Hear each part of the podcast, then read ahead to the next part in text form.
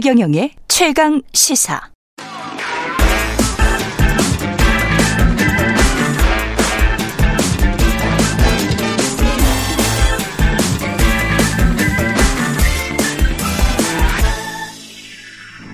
네, 최경영의 최강 시사 한 번 더 뉴스 시간입니다. 오늘은 정은정 작가와 함께하겠습니다. 안녕하십니까? 네, 안녕하세요.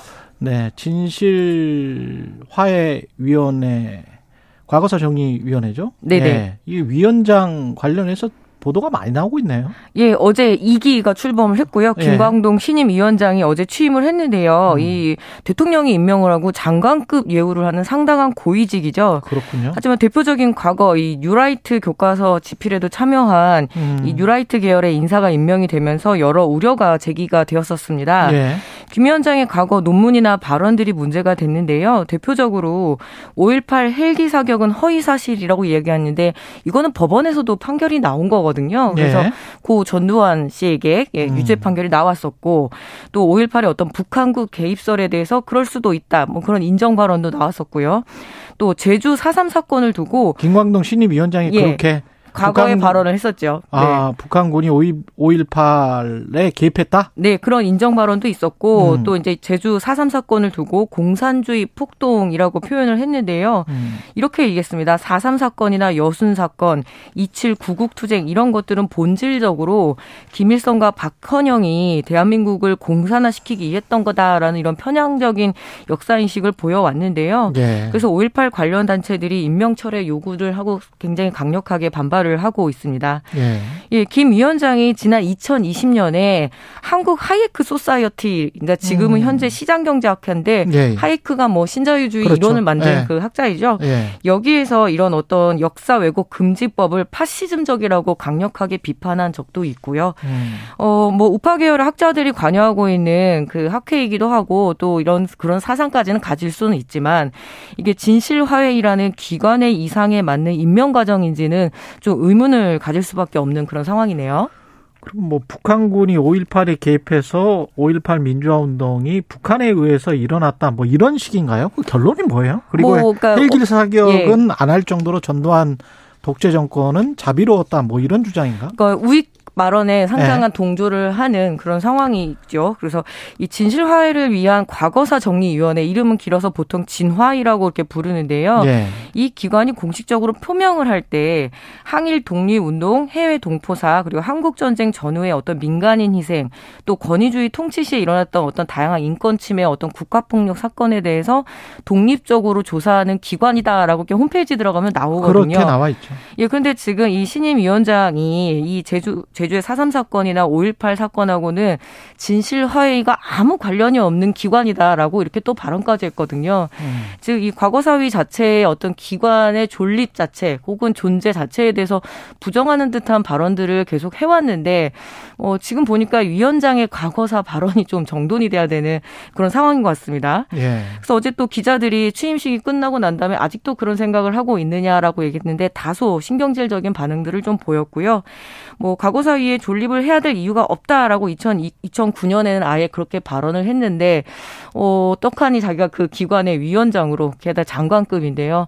자기의 발언들을 좀 정돈하고 정말 어떤 진실과 화해로 갈 수 있는 역할들을 해낼 수 있을지 좀 주목을 해야 될 것 같습니다. 진실과 관련된 건데 말이죠. 그죠? 네네. 4.3뿐만이 아니고 한국 전쟁 상황에서 그 양민 학살 북한군도 양민 학살을 했죠. 네네. 예, 그것도 진실이고 국군도 양민 학살을 했습니다. 예, 양쪽 다 예, 좀 평, 양쪽 다 양민 학살을 했고 그거는 이미 AP 통신도 보도를 해서 네. 노군이 학살 사건 같은 거는 보도를 해서 퓰리처상을 받은 거예요. 예. 예. 그 사삼 사건에 대해서는 경찰에 대한 어떤 폭력 문제를 조금 더 부각하는 그런 발언들을 좀 했었고요. 음. 어 그리고 무엇보다도 이 5.18 그 군 뭐죠 군 헬기 사격 같은 경우에는 2017년부터 해서 조사가 있었고요. 예.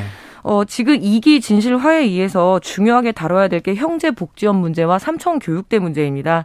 이 과거사 진상 규명에 있어서 특히 이 두 사건은 군부 독재 시대 때 구- 전형적인 국가에 의한 인권 침해 사건이잖아요. 예. 이런 진실을 파헤치고 또 과거사와 이렇게 과거와 화해를 하려면 아무래도 이 기관장의 고민 예, 깊어 보이네요.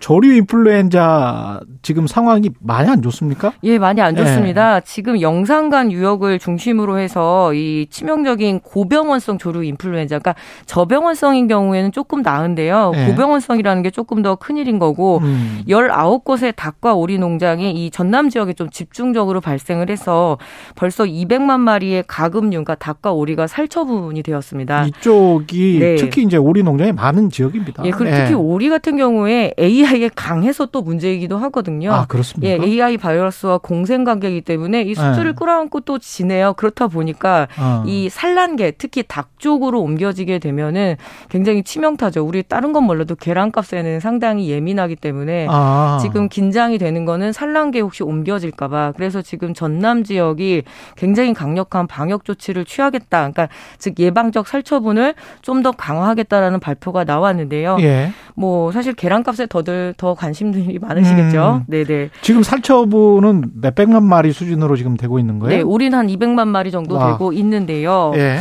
어, 뭐 징후는 좋지 않습니다만 현재 산란계 사육 마리 수가 7,500만 수입니다. 여기서 음. 한0.5% 정도가 그 살처분이 될 것으로 예측이 된다 하면요. 예. 그럼 한 3,500만 마리 정도 되거든요. 예. 근데 우리가 인구가 5천만 명이 조금 넘으니까 지금 7,500만 수가 길러지고 닭이죠. 닭. 네. 예. 그러니까 산란계, 계란 닭이죠. 예. 그러니까 인구 한 명 하루에 한 알 이상씩 먹을 수 있을 정도의 충분한 양을 생산하고 있는데 살처분을 해도 네네 네. 문제는 지금 각 언론마다 AI가 발생을 했고 그래서 계란값이 들썩된다라고 이렇게 서로 자극을 하고 있는데 문제는 그렇게 되면 정부가 또 다시 소비 심리를 안정시키기 위해서 계란 수익 카드를 꺼내거든요. 아 그렇죠. 예 하지만 지금 현재 그 계란 가격을 보게 되면은 평균 산지 가격이 5,062원입니다. 5,062원이다. 계란 한 판 에요. 예. 소비자 가격 같은 경우 6,727원으로 이거는 11월 초하고 거의 달라지지가 않았는데 음. 벌써 언론에서는 7,000원에 접근 이제 이런 식으로 기사가 나오는 거죠. 어, 현재 계란 평균가가 한 알당 148원인데 가장 비싼 가격대를 형성하고 있는 특란이 168원이거든요. 예. 근데 정부의 경우에는 이 168원의 기준점을 둬서 상당히 계란값이 비싸 보이게끔 예, 그러니까 얘기를 하고 만약에 지금 조금 가격이 올라간다라고 한다라면 이건 사료값 상승과 인건비 상승 그렇죠. 때문인 거죠. 예, 예, 예. 그런 요인들이 사료값은 분명히 있고 인건비 상승도 분명히 있기 때문에 그런 요인 때문에 계란값이 상승할 수 있는데 그게 근데 국내에 이 상계란 사육하는 농가들 입장에서 봤을 때는 외국에서 또 수입을 뭐 별로 계란값이 오른 것도 아닌데 네.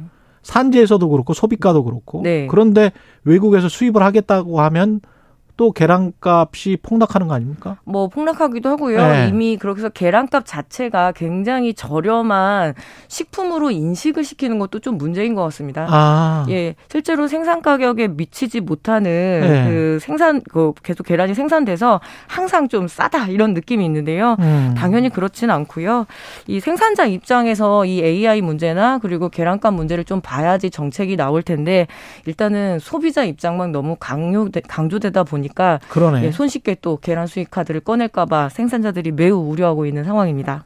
언론이 참 이런 거는 그냥 보, 보이는 것 특히 또 바로 옆이 도시 네. 소비자 본인들도 이제 도시에 살고 있기 때문에 농가랄지 이런 쪽도 좀 정밀하게 사력 있게 고려해서 쓰는 버릇이 있어야 될 것 같은데 그 말씀하신 예. 대로 그렇게 계란값이 오르지도 않았는데 계란값 상승폭이 거센 듯이 예. 예. 기름값이 오르면 당연히 사료를 실어오는 화물선 그렇죠. 값도 오르고요. 예. 그리고 예. 계란들 그 닭들을 좀 따뜻하게 난방하는 난방비도 오르고 그래서 물가 상승이 되면 계란값도 당연히 오를 수밖에 없는 거죠. 물론 음. 먹는 입장에서 오르지 않았으면 좋겠지만 그렇죠. 예, 이런 문제가 반영되는데 모든 것이 AI 이 조류 인플루엔자 탓을 할 수 있다는 거죠. 탓인 것처럼. 네. 예. 그러면서 정부의 정책 판단을 잘못되게 오도하고 호도하는 길로 가버리면 네. 그러면 사실은 소비자한테 좋은 것 같지만 농가가 많이 망하고 망가지고 그러면 그게 또 사회적 부담이 또 되는 거거든요. 예, 생산자를 예. 보호하고 소비자를 보호하는 일은 뭐 방역에 최선을 다하는 일이긴 하겠지만 예. 좀 계란값에 대한 정확한 인식도 필요한 것 같습니다. 예, 한 번 더 뉴스 정은정 작가였습니다. 고맙습니다. 네, 감사합니다. 예.